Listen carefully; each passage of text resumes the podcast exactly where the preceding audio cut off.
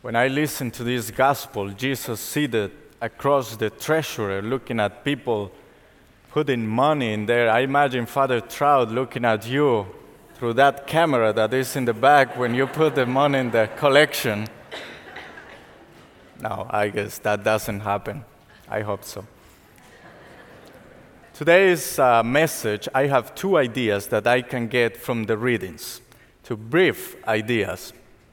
The first one is that even small act of kindness, as Father Trout said last weekend, small act of kindness can make a huge difference. We have in the gospel a widow with only 2 coins. She could have put only 1 in there, but she put both of them. 2 coins that make a huge difference, that Jesus can praise and say, this woman has given everything she had. I like to watch Family Feud, the TV show. And in Family Feud, there was a question. They interviewed 100 women.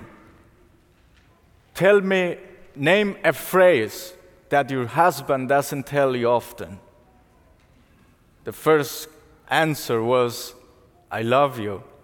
The second one was, thank you.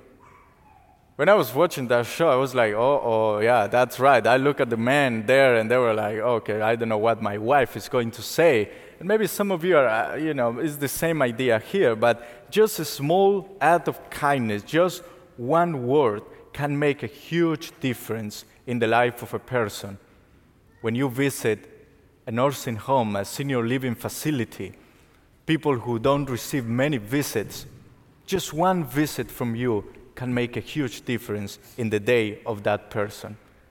So just 2 coins compared to all the money that the scribe or the Pharisee or the rich person brought to the temple, just 2 coins, Jesus praises those 2 coins more. And the second idea is that even when we give something, we need to pay attention to the intention behind that.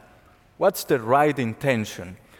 When I was in the seminary, something that we were always taught and asked about was the right intention. What is your intention? Why are you here? Why do you want to be a priest? What's behind your desire to be a priest? What's the right intention there? When you give something to somebody, when you give something to your children, and maybe this is challenging, but the idea of giving something to your children. So you want your children to know things, send them to the best school. You want your child to be athletic, sign him up for all the sports. You want your child to have values, moral values, sign him for religious education. It's like there is a solution for everything, but what's the intention behind? So behind your child who gets the A+ and all the highest grades at school, your child who is very athletic, who is the quarterback and the captain of the team, are you doing all of this for your child? Are you doing this for your family, for yourself, to look good in front of all other families? What's the intention behind? Just that question can help us in our daily lives. Why am I doing this? And the main point is generosity. We need to be generous. An act of kindness, like talking to your children, during dinner asking them, how was your school, can make a huge difference. Some kids don't want to tell you. Some kids don't want to say anything. But that goes also for children and the teenagers.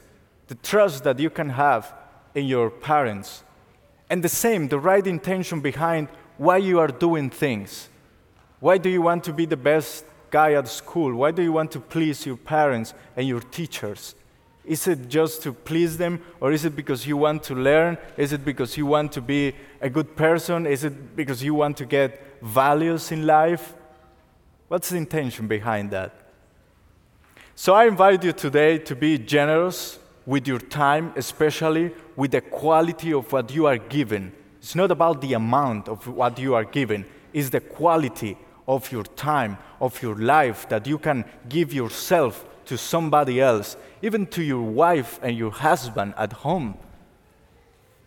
Remember that you have a wife and a husband, and that's a primordial relationship that you need to care and you need to work on.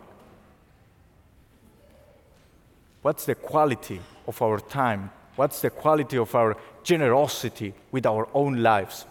And the main point, too, that we heard in the first reading is that the Lord will reward everything that you do for other people. But your intention must be clear. And the Lord will be with you, and the Lord will help you to navigate all things in life. But you need to be very clear that the Lord is looking at you to see your heart. The Lord will not look at how much money you give in church. The Lord will look at your heart, your intentions. How clear is it in your life?